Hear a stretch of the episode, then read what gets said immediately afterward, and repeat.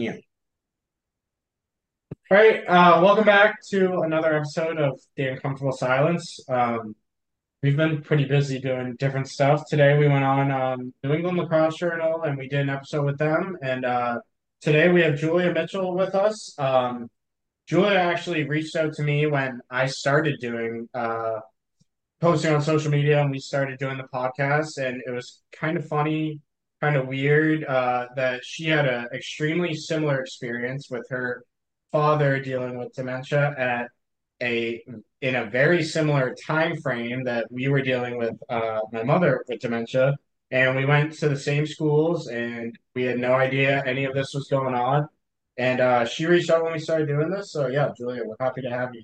Yeah, thank you guys so much. I really, again, commend what you're doing with this whole thing. And it's just amazing to be on here.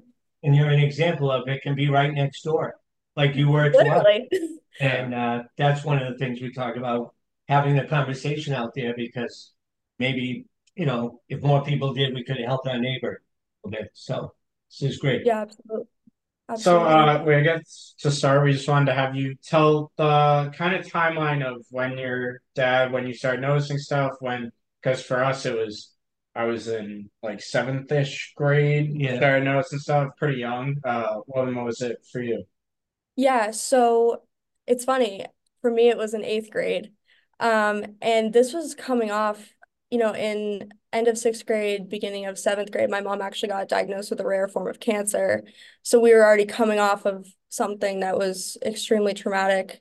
Um, she was diagnosed with ocular melanoma, which affects five to six people per one million uh, in a year. So that was already something that we were, you know, going back and forth for treatments and stuff. Um, and thankfully, uh, she's cancer-free and still cancer-free to this day. But so we were already kind of coming off something, you know, pretty, pretty traumatic.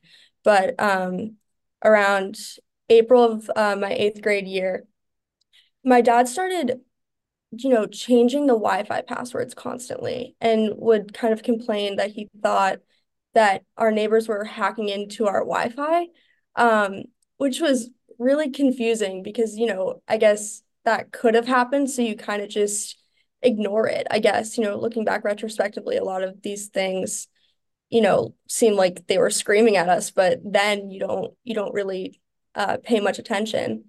But, um, you know, in April, we had gone to Baltimore to visit my brother, who had been a, on the police force down there for a few years at this point. And we had gone to D C, and it was great. Um, but we were back at my brother's apartment, and my dad had got up to use the bathroom and walked out the front door.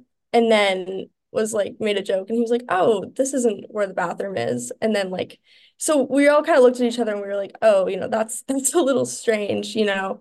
Um, and so he just kept, you know, throughout that year and into that summer, he would make little comments. Um, it'd be eleven p.m. at night in the middle of the summer. And he'd be like, all right, time to get ready for school. And I'd be like, what are you talking about? It's the middle of the summer. Um, and it was, he would just keep making these comments, just things that kind of caught you off guard, but, you know, weren't enough at that point for me. You know, I was still pretty young. I didn't really realize the magnitude of what was happening. Um, and then, you know, carrying into my freshman year of high school, it became a thing. He started um, complaining about the insulation in our house, which we had had for years. And he started complaining that the insulation was making him sick. Um, but, you know, he would bring up these articles about how insulation can affect people. But, you know, looking back, those articles were like in ways of like allergies, but he was kind of going on the basis of feeling mentally sick, you know, it looks like. Um, so I remember it was my freshman year, the first snow day, and I had gotten up, you know, my mom didn't wake me up. She was nice enough not to wake me up on the first snow day of the year. So I woke up, and it was, you know, bright and snowy. And I went out into my living room. My parents were fighting. And my mom turned to me and said, Dad took ten thousand dollars out of our bank account, put it in the basement, and he was planning on uh, taking out the insulation behind our backs because we kind of hadn't been paying attention um, to his complaints. And you know, me it's kind of the thing looking back, you feel embarrassed to how you reacted to these things. And I was very um, mad. I mean, you're a teenage girl, you say, you're like, you're not taking out my wall. Also, it's the middle of the winter. Like, we're not taking out the insulation in our house. And um, it got so, it was just, you know, turmoil, that whole that whole snow day, something that I was, you know, so looking forward to. And so, because back then snow days were like, you could actually like play in the snow and stuff, and you had a day off from school, but it was just all day fighting. Did and, you guys have like friends you guys socialized with? And yeah, at that time, yeah. like did his friends ever notice, or you yeah. guys able to share what you were seeing with friends? Yeah. So on the basis of, you know, his friends, I think his main thing was going to concerts. Like, he loved going to concerts with his friends. You know, he worked full time, so it wasn't like they wouldn't go to a bar on the weekends. But, you know, if there were concerts, or if there were like town concerts or events, he would go there. But it was never, and, and he was also working at this point too. It was like never to the point where anyone would say anything. And I feel like it was probably similar to how we reacted, where it's like these just little comments where you just kind of blow them off. Um, what did you do for work? So he was um an inspector for medical machinery. So he used like trigonometry and math to, you know, inspect these medical machines. And it's it's crazy because he only stopped working the end of um my freshman year, after there was an incident where he showed up to a police station barefoot saying the mafia was after him.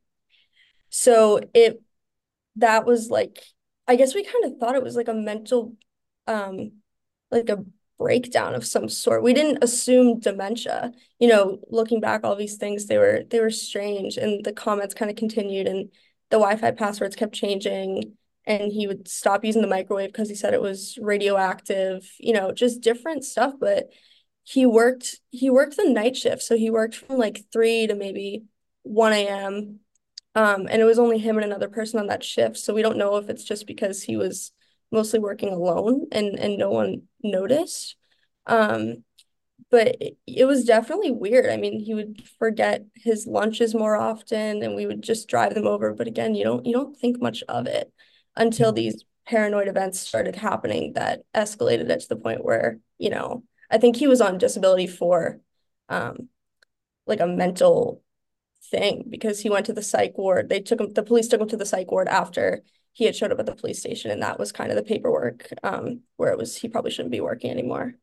Uh, I, I think it's important. I want to make it clear that we're smirking, and kind of because it's it's weird to we listen to how uh, similar some of the stuff is, and I'm sure you don't think we're laughing at you, but for some of the people listening, it is extremely strange how close some like of you the, mentioned the microwave. The microwave, the the hacking. Um, my mom used to sit in the living room. She was in I T, so she would sit on her computer, and she was convinced people were hacking. Like, there's just certain stuff that is so weird. How, yeah, you're actually... And you live maybe ten minutes away from us, and we're living the same thing, so it's just super weird. Yeah, I mean, you that's... People what... more educated, and they use their brains for work, like technology, are more apt to have dementia. Yeah, like like you, like your dad was seems like a very smart yeah. math, and uh, my mom was very constantly smart. Working at I T, computers, so it's just strange. Yeah, that's that's literally the reason why I reached out to you, because I remember, like like you said, we had, you know, mutuals or whatever, and you posted your first episode, and I remember just watching it and just like being just like in awe and being like, this is someone. And I think with this disease too, like. And again, at this point, you know, we didn't really know what was going on when all this stuff was happening. But looking back now, because that's when I when I saw your um, episode, you know, it was kind of after everything. But looking back, just how similar things were. And I, and I think I felt so isolated because I didn't think, and you still don't hear it much. I mean, now with um, Bruce Willis, unfortunately, having the disease, there's definitely more word out there. But, you know, before, thinking you're the only person, you know, within miles upon miles of radius, or even in the state, like you think you're the only person, and it feels like that. So just seeing what you guys had to endure was so similar to mine. It brought a sense of comfort after, you know. And one of the things um, I talk about often, and uh, well, I think we did a whole episode on it, but um, is like how looking at I used to look at my peers, like you just said, and I was like, I'm almost jealous of them. Like, oh, they don't have to deal with it. And it, it made it very difficult for me because I thought I was the only one living uh, some strange fever dream. Um, obviously now I've learned that not to be true, but Julia, I used to travel around lecturing, and for a while, I my lecture, I'm always sports background, but I ended up talking about my, and my name of my lecture was My House is Normal.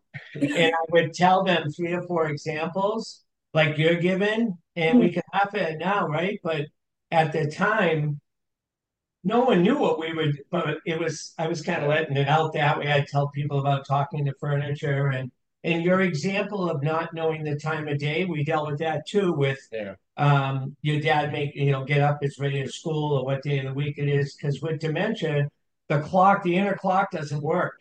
Doesn't tell you when to eat, doesn't tell you what time of day it is, when to sleep. Uh, did your dad sleep? So yeah, it's funny. He he slept more. So like after um after he stopped working, you know, he was home alone for most of the day, and you know, he would be fine, you know, until he would, you know, he started running away, and then, you know, he had to be at my grandmother's for most of the day until I got home from school, and then, you know, I would watch him. But I would come home and he'd just be napping. And even before that, I, I do remember my mom, you know, even before he started, you know, showing really big signs, my mom would be like, Jimmy, you're always sleeping. Like, wake up, you're always sleeping. Like, it was always, um, and my dad, you know, he was a napper, but it was sleeping so much so much more than, than working normal. Nights. Like especially working nights. Yeah. Yeah. With just sleeping, um, sleeping a lot. And, you know, when I would come home from school, you know, my job was to kind of look after him. Not my job, but, you know, I, my mom, you know, the bills have to get paid. You know, we don't, we don't come from money. My mom worked two jobs.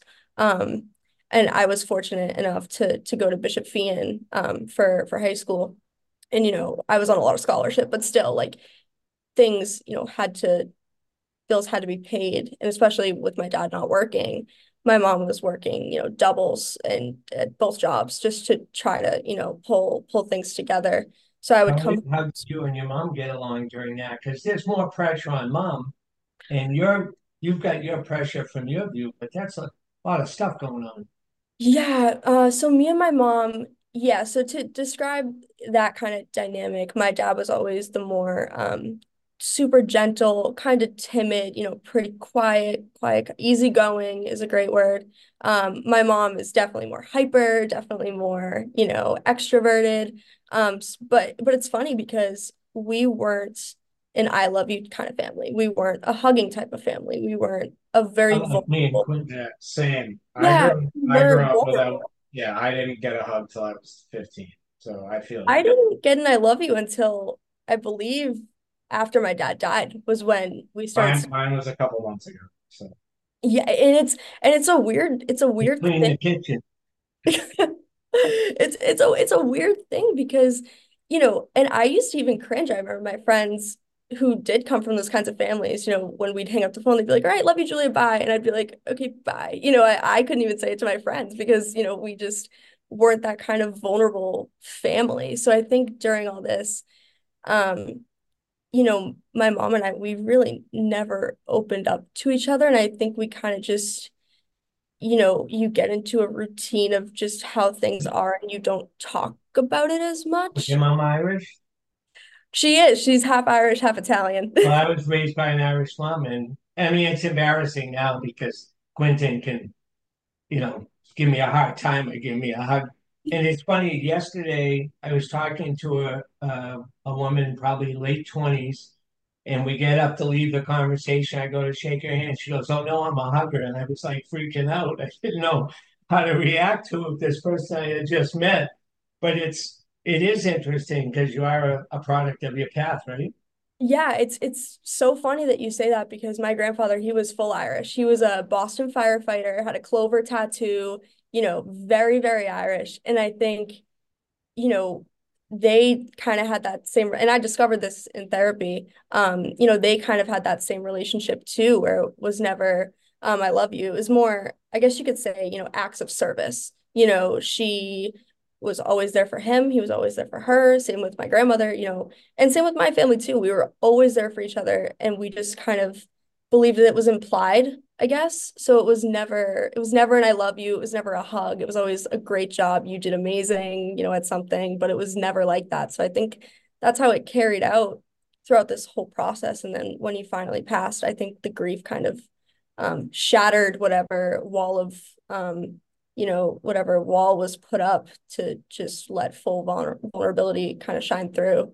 So I want to ask you a question on something that you brought just brought up, because, um, you know, one of the things we hope to help people who listen to us, and there are a lot of people that listen to us that take stuff that we say. And um, I'm not a therapy person because I have no problem talking about uh, my issues to anybody really, which I, I'm sure people I know probably don't like all the time, but Um, I guess I'll ask you, how had, how did therapy help you um, get through this challenge? Just because there's so many people looking for different ways to handle things, I think.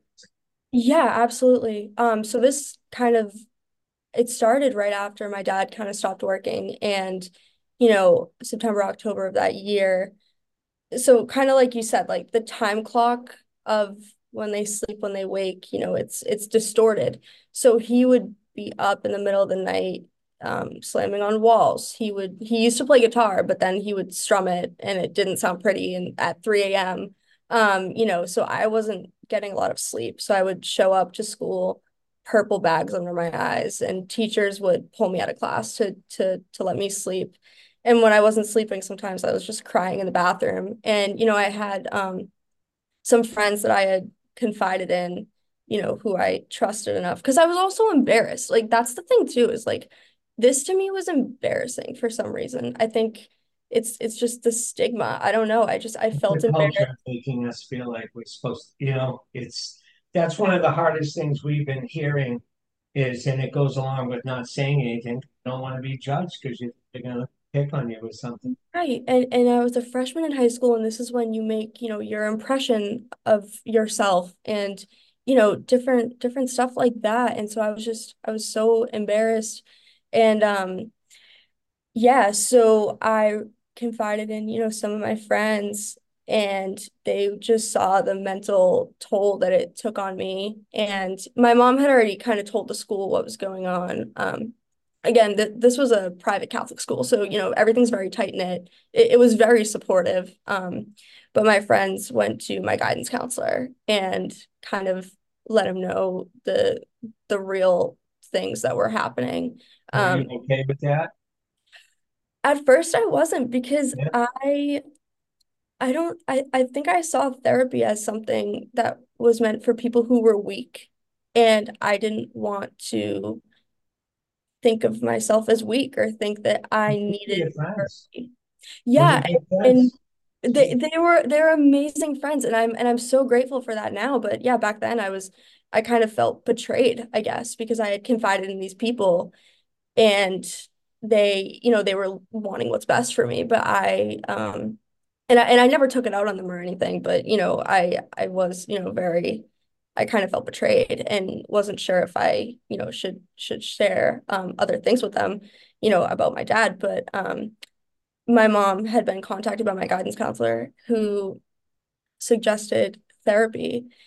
And again, I was pretty reluctant. I um, saw it. And and my mom also comes from um, a generation. I don't know if um, you have any, you know, say on this, but she, therapy was never um, something that, I mean, she didn't go to therapy until a couple months ago, honestly. She was. So you're saying you're so getting locked in the room and told to come out when you're in a better place. That's not yeah. therapy, because that's how it was when I was a kid. Yeah, like that's that's what like. So she never like she was supportive of me going, but she I think she just had a different view on it, probably from yeah. just generation.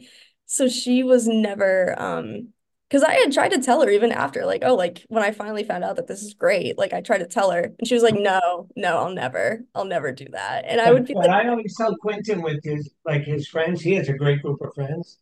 Mm-hmm. And my complaint about the age is that they don't look out for each other. And to mm-hmm. hear that your friends would even take the chance of upsetting you Mm-hmm. They went trying to make sure you're okay. Well, you, I think you're a good example of, well, I mean, you definitely handled everything a lot better than I did. Just telling your friends in the first place is already better than I did, and handling it the way that you did and trusting your friends to just tell them is more than I did at all. I didn't tell anybody. Uh, your mom uh, telling the school what was going on, and like we didn't until the very end. We were in trouble. Because and but we're very I don't know you know we're prideful, and you know I think a part of it was too that we're men, and mm-hmm, absolutely we say that with pride too, and then there's a social culture thing where you're supposed to tough it out, and we've learned now that that's not true. But I think it's a good example of that you should tell your friends because they only want what's in your best interest, and I failed to do. It, it's very hard for your mom to walk that line, I would think, no matter how. I mean, I can relate to her. I don't think I'm as far on that. I knew when we had a major episode in the house, I knew there was an issue. You know, it was right there for me to see. So that's the first time we reached out to school at all, just to kind of share what was going on, is just to have an extra set of eyes. Right. And, um, and there was a lot of support there, too, again, reinforcing the idea that we should have done it earlier. Right. I think, I think that's a big thing too. I think, you know, cause I was, I don't want to say I was suffering before I went to therapy, but you know, it was definitely lots of things going on in my head, lots of, lots of just rumination on things that were going on, to the point where, you know, school, I felt like school was kind of an escape, cause that, cause that's where, you know, as soon as I'd go home, I would have to, you know, watch my dad and deal with these episodes on the daily. But then school started to become a place where I I just felt like I had no refuge um, anymore, and it and it just became really difficult. So yeah, so my mom um, took me to a therapist. I remember we had our first session together, and I was silent. I was completely silent because I was just thinking in my head, how is sitting across from someone um, gonna fix this? Like, my dad is like terminal. You know what I mean? Like, there is nothing that will stop this. How is talking about this? What was going on with your dad? Yeah, yeah, this was like right after, right after we knew. Yeah, um, yeah, he had gone after the first time he went to the psych ward for, um, again, showing up barefoot, thinking that he was being chased by the mafia, which is like unreal for me to even say now. Like this, like it's. Well, we had a Russian mob, and yeah, we had. We had all sorts. You guys had the mob too. Actually, we had the Russian mob in yeah. the house. There's a we we get it. It's not weird to us, but to everyone listening, it's and that's why we need. I know it, but that's. I mean, we have to be able to realize this is how the brain works when it's not yeah. healthy, right? Yeah, just, you can't walk straight if your leg's bothering you, and here's this part of us that we can't see, mm-hmm. and we can't even ask the person going through it, like. We say, I get upset with Cindie. Why are you on the computer all day? I thought you were looking at jobs. And then she's showing us the guy on the computer is talking to her, and it was an ad or something else. Yeah. And um, it's normal to us. This is, we yeah, it, you want to come over here anytime you want. And, but we can we can relate to it. And I think, like, you have to laugh. Like, you, I think laughter is the best medicine for anything, you know? And you have to. And it, I mean, yeah, going off of that, you guys had the Russian mob in your house. I would get notes left on my bed saying that there was an underground war happening and that I had to go get confirmation. Yeah, they come up in the back and yeah. they were coming up through the closet floor. And I mean, that was so extreme that that's when we're like, okay, like I stopped being uh, confrontational on saying, come on, that's ridiculous. And getting overreactive toward it, and then we knew that okay, this is way over yeah. our capabilities. Well, we went we went to the movie theater and we saw a movie. It's Collateral Beauty with Will Smith. I don't know if you've ever seen it, but no, I haven't. Um, you would probably like it based on your uh, life experience. But there's um, the actor Eddie Norton in the movie. His mother has dementia, or Alzheimer's, and he she says something about you know. Something crazy. She calls him his brother's name, and he but he just goes along with it, and he just makes a joke out of it. And she has he, she has no idea what was going on, anyways, right? And yeah. that's when we realized, you know, oh, maybe we can find a way to make this easier and not as hard on both of us. I don't mm-hmm. know if that for you. And she would laugh with us yeah. when we started doing that. She had no idea what was right. Yeah. She thought she thought we were crazy, which is yeah. You know, yeah. It's, it's, I remember being on a plane to Florida and watching the movie Still Alice. Okay. Have you seen that? So that was a book I had seen on, because I work in houses, people's desks mm-hmm. a long time. And so I'm looking at JetBlue, looking for a movie to watch, and watching Still Alice. And I go, that's Cindie. It's exactly yeah. what she was going through. It was it might, went, went to the, uses the wrong bathroom in the movie, like stuff like that. Like, it's stuff that you can't even, yeah, like I remember, I mean, at first to me it was scary because my dad would, like, I'd be, you know, home alone with him, watching him, whatever, and he would take me to the window and be like, look at, they're looking at us through the trees. And I would be like, what are you, and and you get scared. And then, um, you know, you you start at first, like, I feel like I kept not making excuses, but you want to believe it so bad. Like, one time I came home from school and um, to, you know, watch him, whatever. And I, you know, saw that his bedroom door was closed. So I, you know, just assumed he was taking a nap like normal. And I grabbed some goldfish, uh, watched Doctor Phil. That was like my thing. I love Doctor Phil because I feel like it kind of reminded me. Very comforting. Yeah. it, yeah, I mean, very like. It reminded me, right after. Yeah, it reminded me that like other people were going through things. Yeah. It, like it made me not feel as bad about myself. And I was like, this is great. Um, and so after Doctor Phil, I, I knocked and I didn't get any reply. So I walked in and it was an empty bed. And so I like started screaming around my house and he was gone. And, you know, I laugh about it now, but a part of me was like, is this mafia real? Like, did the mafia take him? Like, is this what was happening? And, um, you know, he ended up walking. Do you guys know the Norfolk train station? I live like right by there. Very well. Yeah. Like, yeah. yeah. He ended up uh, walking up to the train station, took a train, went to Boston, wow. got off at South Station, went, and we can only assume that um, he hopped on an Amtrak because that's what we would take to go to Baltimore. And he ended up in uh, Connecticut, and they asked him wow. for a ticket. He didn't have a ticket. Um, and they kicked him off the train and saw that and he did end up putting an A P B out on him, and that's how they found yeah, him. Yeah, yeah, yeah. So um, to go back to like my point of view, yeah, I was, you know, screaming around the house, screaming, I mean, louder, you know, because you think, then your mind starts to go, well, what if he's in the woods? What if he's got hit by a car? What if, yeah, what if someone took him, you know, like just different stuff. And um, I called my mom and she came home from work, but it was like an hour, hour and a half later. Um, that was, you know, the commute. And I called my friend Brenna because I couldn't drive yet. And she had just gotten her license. And I said, Brenna, um, this is my best friend, my best friend in the entire world. Um, and I said, Brenna, my dad's missing. And she pulls up in her like nineteen ninety-eight Saab convertible. And we just went like cruising around my town trying to like find him. Um, but yeah, so he ended up uh, almost in Connecticut. And, um, you know, I want to see. You know, missing, like, how long did it take you to find him? Uh, it took us about a couple hours. A couple hours. Was this the first time, like, he had taken off? This, yeah, so this was when I was, you know, coming home from school and, and watching him, and we thought that he was, you know, fine to be alone. Um, yeah, we didn't know where, where he was. You know, the police, you know, my mom called the police. They were at our at our door, um, you know, inside taking taking his information.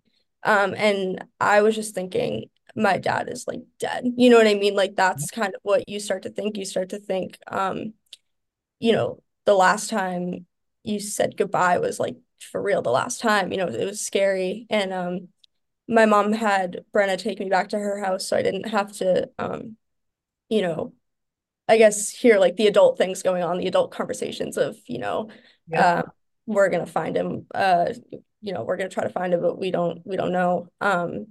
But but yeah, so um, he was down in almost Connecticut. I believe it's Westerly, Rhode Island was the stop. Because if you know Amtrak, they in your freshman year in high school. Yeah, yeah. So um, yeah, they found him uh, down in Westerly. Saw that he was kind of you know alterly mental, um, altered mental state. That he had his wallet on him, and they called uh, Norfolk police, and that's how. That's how they found him. But um, yeah, so but that but that makes me laugh because, you know, you you think about these things where it's like the mafia, they're in the trees, and you are just so disheveled with confusion and desperation, just trying to trying to figure something out. But there's just it just well, kept getting worse. Been to doctors then? Like, had he been to doctors yet to get the dementia diagnosis? Because we had trouble with that. And then once this, another warning day, right? This type of uh, mm-hmm. running off.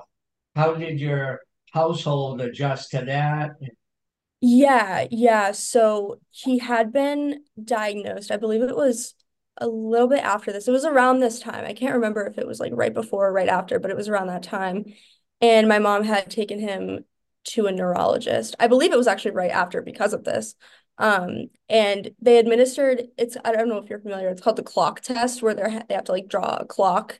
And if the every, clock every is... time we went to the blind doctor, there was things in a circle, putting yeah. strings in, so on. Three words. I'm going to ask you in five minutes what those words are. Mm-hmm. Yeah, just stuff like that. Um, and I and I think he drew the clock uh, warped, and so they called it um, early onset dementia. But but something else too that like was really really hard. Um, my mom. You know, some people had been telling my mom to kind of see a lawyer and get assets in order. And then a lot of family members were like, what are you talking about? He's fine. So she never saw a lawyer. So when he ended up in a nursing home, so he ended up in a nursing home because um, I came home from school uh, one day again, and my grandmother had dropped him off. But um, I came home from school and sat down on my couch, and it was like hard, like it like hurt to sit down. And I saw my softball bat. Um, I played competitive softball. Um, And I saw my softball bat wedged between the the couch cushions, and there were knives um, under under tables. And because um, he was very suspicious of our neighbors, and he would he started stealing their packages because he said that there was like crucial information or something. I don't know. It's wow. you, you know how that goes. Um. So then, uh, my mom called the neurologist. Uh, again, after, you know, he had been diagnosed. And because I was a minor, um, they had to take him out of the house uh, permanently. Yeah, and that's that was a big thing for me. Mm-hmm. She was actually home more than she should have, longer than she should have been. Mm-hmm. Um, but we thought it was Lyme disease, and we thought it would, with treatment it would get better. So, um, but that was a big day for us to have Cindie in a place where she was safe. And I actually went to the police and asked them how to do it before I called. And they were great. Um, but it's a horrible experience. I think I took her to get a coffee and a muffin. She couldn't talk at this time, but she would smile mm-hmm. and go along to Mike's Deli. And um, I said, I'm going to call. And she got right in the back of the ambulance. I felt horrible. I mean, that was that was the ultimate guilt for me at that moment.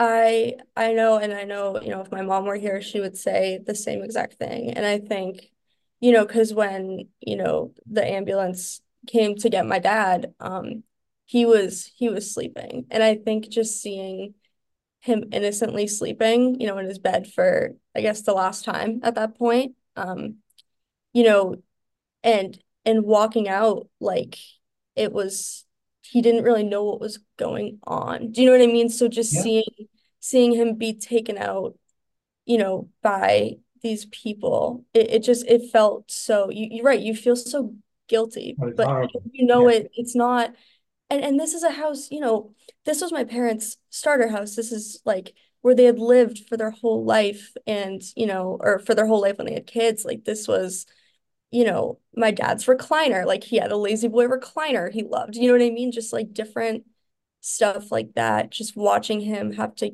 get up and leave and never come back was something that was so, so hard for me to watch, you know?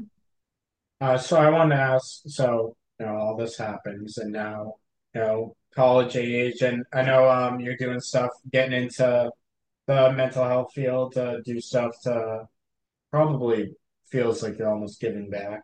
Um, so yeah. What are you doing now? What was that? What are you doing now? How do you live with oh. it since that?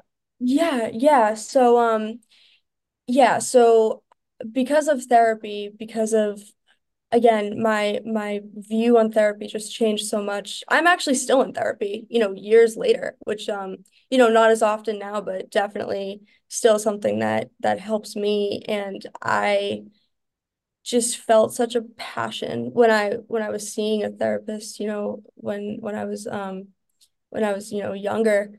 Um, just the first time seeing and just feeling a sigh of relief, getting to tell someone, you know, and, and confide in someone and, and just have someone hear me. You know, I, I knew, I, I thought therapy was supposed to fix you, but just to have someone hear me and just to kind of talk with me um, was something so amazing. So yeah, so now um, I'm a psychology major. I'm a junior in college now.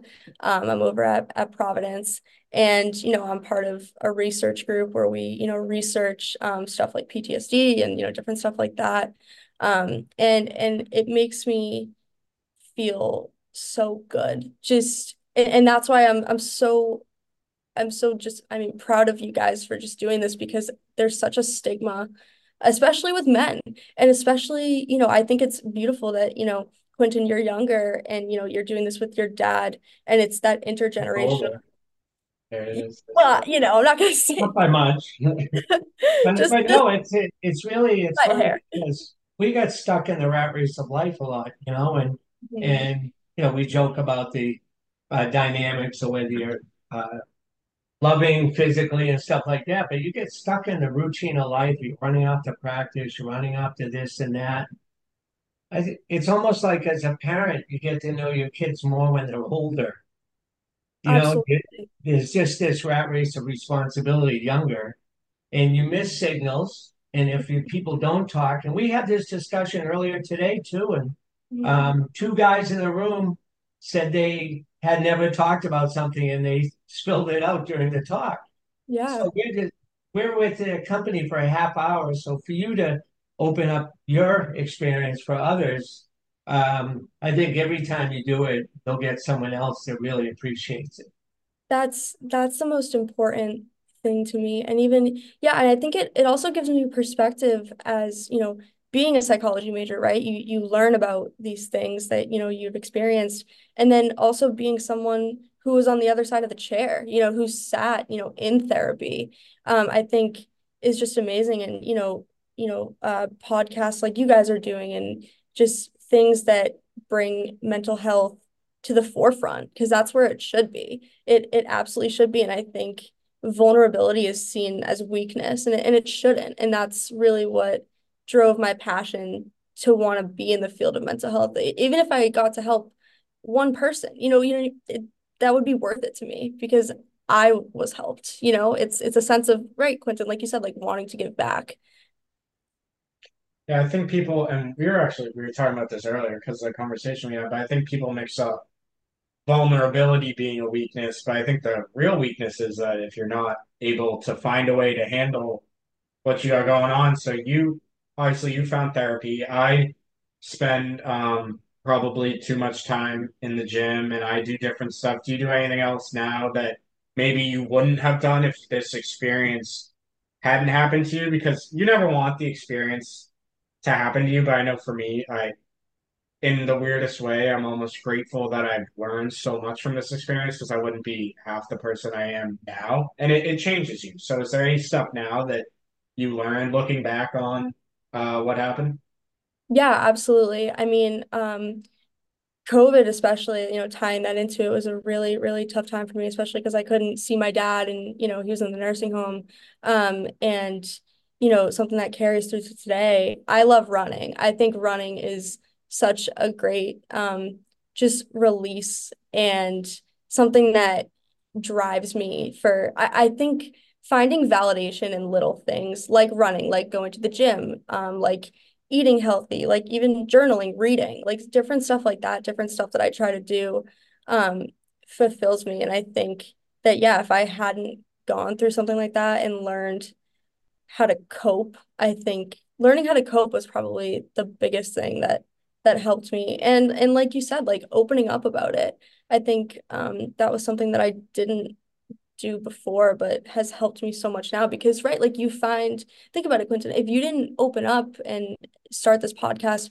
we would have never realized how, you know, similar our experiences were. And I think that the more that happens and the more I open up to people, um, I actually met a girl um, who I was working with, and her dad um, had early onset Alzheimer's, and she was, you know, confiding in me. And I said, you wouldn't believe it. Um, my dad d- did too, you know? So you, by opening up and being vulnerable with, like, you just create these connections. And I think that's something that I definitely saw weakness in, but now I think it just makes you stronger being able to talk about stuff like that.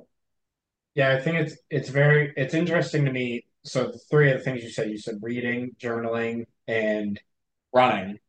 And I think it's interesting that not, not you didn't say scrolling on TikTok, you didn't say going, you didn't say all that stuff that that I see most younger people, that's what they do, and that's how they spend a lot of their time. And it's it's difficult for me after going through something like I went through of looking at my peers who kind of live that way, and you know, you go out every weekend, and because I know for my uh, mental well-being, I just can't do that. Um, yeah, and you're the same way. Like, yeah, I've always been. Um, yeah. That's been my escape from my childhood, is to go beat myself up physically somewhere, and yeah, and and use up that anxious energy. I think it's a lost thing. Like when you sit and write for even if it's twenty minutes, it's twenty minutes of thinking about, you know, what's going on. And when you're just scrolling mindlessly on social media, you're kind of just, you know, you're not you're looking at everyone else's thoughts, and you're not yeah. really learning more about your own. Yeah. And that's that's, that's solitude writing is really helpful. I, I always think one of the problems for this generation, so you guys are more apt to have this conversation than mine was, just on most issues. Um, sometimes there's just talk and there's not a lot of preventative energy toward whether Quentin talks about, you know, nutrition and the physical stuff, and um, maybe lighten up on the Friday night activity when you're younger, and and, and continuing through your age. But I think um, we don't want, as adults, we tend not to let you guys fail. So yeah. that adversity that you both felt, like I think Quentin was, I think sports helped him, you know, with the ups and downs and the roller coaster of sports. I think that helped him a little bit. And I think um, the people Quentin had around him were pretty consistently demanding, and mm-hmm. it did help him that way. Um, but I think in general, we don't want kids to fail. And yet, for you, you guys have both had this adversity that had nothing to do with you. You didn't do anything wrong, but yet you mentally go through all this, you know, there's a lot of guilt. I wish I had said this. I go through it. Shame. Yeah, there's a lot Embar- of... You said embarrassed. Uh, you felt embarrassed. And... Yeah. I'm yeah. embarrassed about the way I yeah. treated Cindie, not knowing how she was. And then uh, I was exhausted, you know, with... I'm trying to... Uh, I don't know how your mom was, but I want to insulate Quentin, but I couldn't because he could see everything that was going on. Right. And it helped when he changed high schools because he was here less. Mm-hmm. But it's um, we're not... prepared. The only thing that prepares us for these types of adversity is communicating with each other and finding out that you're not the only one out there dealing with. No, yeah, yeah absolutely. I said it I, earlier. I had a great earlier when I said um, he's complimenting himself. I said I what, was, what I said. Oh, you forgot it. I said I said the best education is experience, growing through it. Oh, so yeah. you learn so. See that reaction? See how good it was? No, no, yeah. I, I I think that's absolutely so true. And something that I want to touch on too that you said, Quentin, that actually struck me, you know, so I just resonate so much with that. You said that a lot of people in our generation, you know, instead of using tools to to try to cope and adapt and stuff, they just go out or they scroll on TikTok um, or they they do things that, you know, aren't um, fulfilling, I guess is the word. Me, I don't you know, want to feel that discomfort, so they yeah. find alternatives, avoid it, and it, that puts us off from growing. You, you you just try to be numb. And don't get me wrong, in high school, you know, I definitely, you know, was around that scene, and, you know, it, it makes you feel numb. So when, when I came to college, um, I actually, I was committed to a college in, in Maryland. I was committed to Loyola in Maryland, um, if you guys are familiar with that. But um, it was, you know, my dad was only given two to three years to live um, about, you know, it was about two years ago, a year and a half ago at this point. And, you know, it came close to deciding whether, you know, um, I was going to go. I was internally battling in my head. And I, there were time slots when we could visit my dad in the nursing home because it was still the remnants of uh, COVID for our senior year. And I was so excited to go to Loyola because, you know, it was party school and it was so fun, whatever. Um, but I had applied to Suffolk in Boston, and I hugged my dad goodbye um, when I went to go see him um, right before the last day of school. So that I, I just, I felt so sad, I guess, thinking that I could put getting drunk in front of spending the last moments with my dad. Um, so I went to my guidance counselor and I said, is there any way I can still go to Suffolk? And this was like right around the times of like making your college video, like you wear your sweatshirt and you're all, you know, whatever. Um, and then I ended up going to Suffolk. And I think, right, like I was so frustrated with things that I just put all my time and effort into academics and got to transfer to an amazing school. And, um, you know, just I, I put a lot of my time into that. It wasn't, I thought that, you know, becoming numb was going to fulfill me, but it's the exact opposite, just just as you were saying. Yeah, well, I, I did that too for, even in college, I did it. Mm-hmm. And then I hurt my knee, so I couldn't play basketball anymore, and I needed to find something else. Like basketball, like you said, sports was always like that outlet. So then when I lost that, I was like, I started losing it. But obviously your story resonates a lot with us, and It it almost too much where we kind of started reliving. Well, that's why we're smirking. Yeah, like we started. I started reliving like a, a lot of stuff when you were talking. It was weird, but uh, to see the whole point of us doing this is to hear people's stories, and um, hopefully the people that we talk to all, well, everybody that we talk to all has made it out on the other side. And I think you're a great example of that. Where now you're doing well in college, and you want to give back and. Um, I think that's really cool. It's the same thing that I'm trying to do, and same thing you're trying to do in a, in a different way with a lot of stuff. And yeah, it's um, I I guess you know you always pushed at eighteen to figure what do you want to do? Like what do you want to do? Right. Like you're supposed to know, right? And because of the situation you went through, it actually gave you a path and a direction as to where you wanted to go, which is awesome. Because I think ninety percent of us are not prepared at eighteen, twenty. Even twenty-five, um, sometimes in your late sixties, but I don't know anyone like that. But I think that's really commendable. And you will get, being committed, you will get there so much quicker too. Yeah, absolutely. And that's, and that's something, again, that it always makes me laugh because this is something that I thought was so awful. I just thought therapy was, um, or even mental health in general. Like I just kind of pushed it aside, you know, learning from my parents where it's, you know, right. Like you said earlier, you just tough it out and you don't, you know, focus on that, but just by being exposed to something that, you know, and, and to, and to get serious, like my dad's death shattered my world. Like th- this, and I'm sure you both feel the same. Like this was such a horrible experience that I genuinely wouldn't wish on anyone. I, I wouldn't, wish this on my worst enemy. It's just, it's horrible. But to to find the good in it, just like you guys are doing with this, with this podcast, and just to find the good in something that's so bad is just so honorable and admirable. So. And how's your mom? She's good. She's good. Um, yeah. Yeah. She, um, I mean, obviously, you know, on holidays and, and stuff, and, you know, sometimes just randomly, because, you know, grief, grief hits randomly sometimes.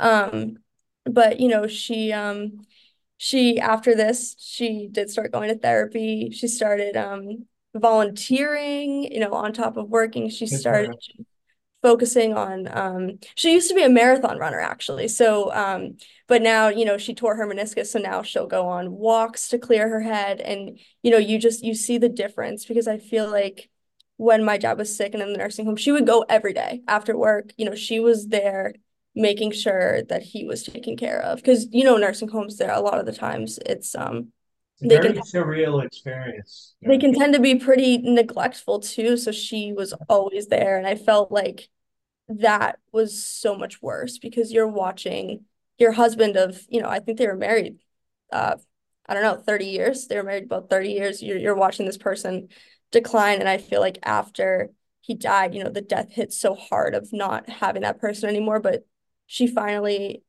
I guess, felt free, because at some point you're not, you're not taking care of your husband. You're, you're taking care of someone who doesn't know who you are, doesn't know who they are. They don't talk. They barely walk. You know, it, it's, it becomes just a mental um, challenge every day. So I feel like now, um, you know, there are often times where grief hits, but I feel like she's finally learning to live again after this experience. Well, that's that's yeah. great. I think it's a, a good message to end it about finding the finding the good and all the bad. I think it is it is almost human nature to be able to find good in really bad situations, and something that I think everyone's capable of, but it's hard to see all the time. And um, to be able to find that and to be able to do what you're doing is really impressive. Um, we're trying to do the same thing.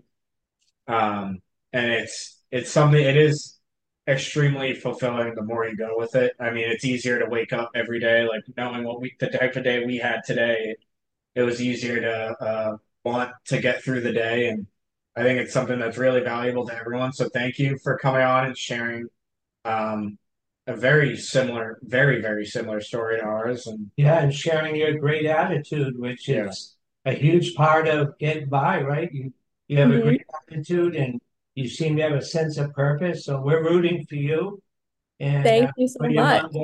Put things in the right place and the, all the happiness of the world too. Yeah and you are the example of why I wanted to start doing this type thing of, right when you've reached out, that is just so uh, the uncomfortable silence that we all live in and we don't know what's going on, it is uh, a great example. So I'm happy you were able to join us today. Thank you. Yeah, thank you so much. And